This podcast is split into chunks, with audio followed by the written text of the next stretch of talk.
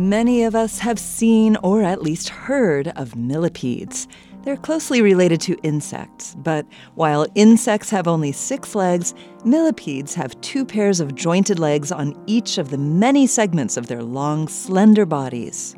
Fossil evidence indicates that these animals first appeared about 400 million years ago.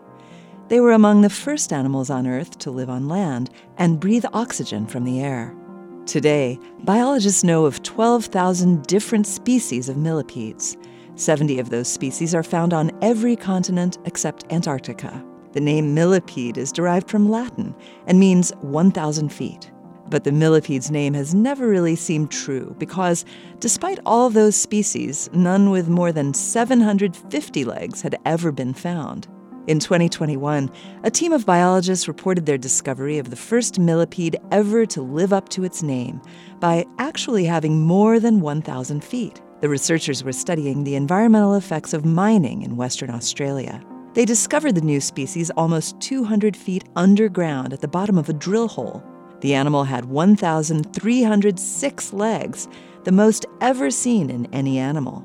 The pale cream colored millipede had no eyes and a drill bit shaped head, all adaptations to its deep underground lifestyle. They named the species Eumillipes persephone.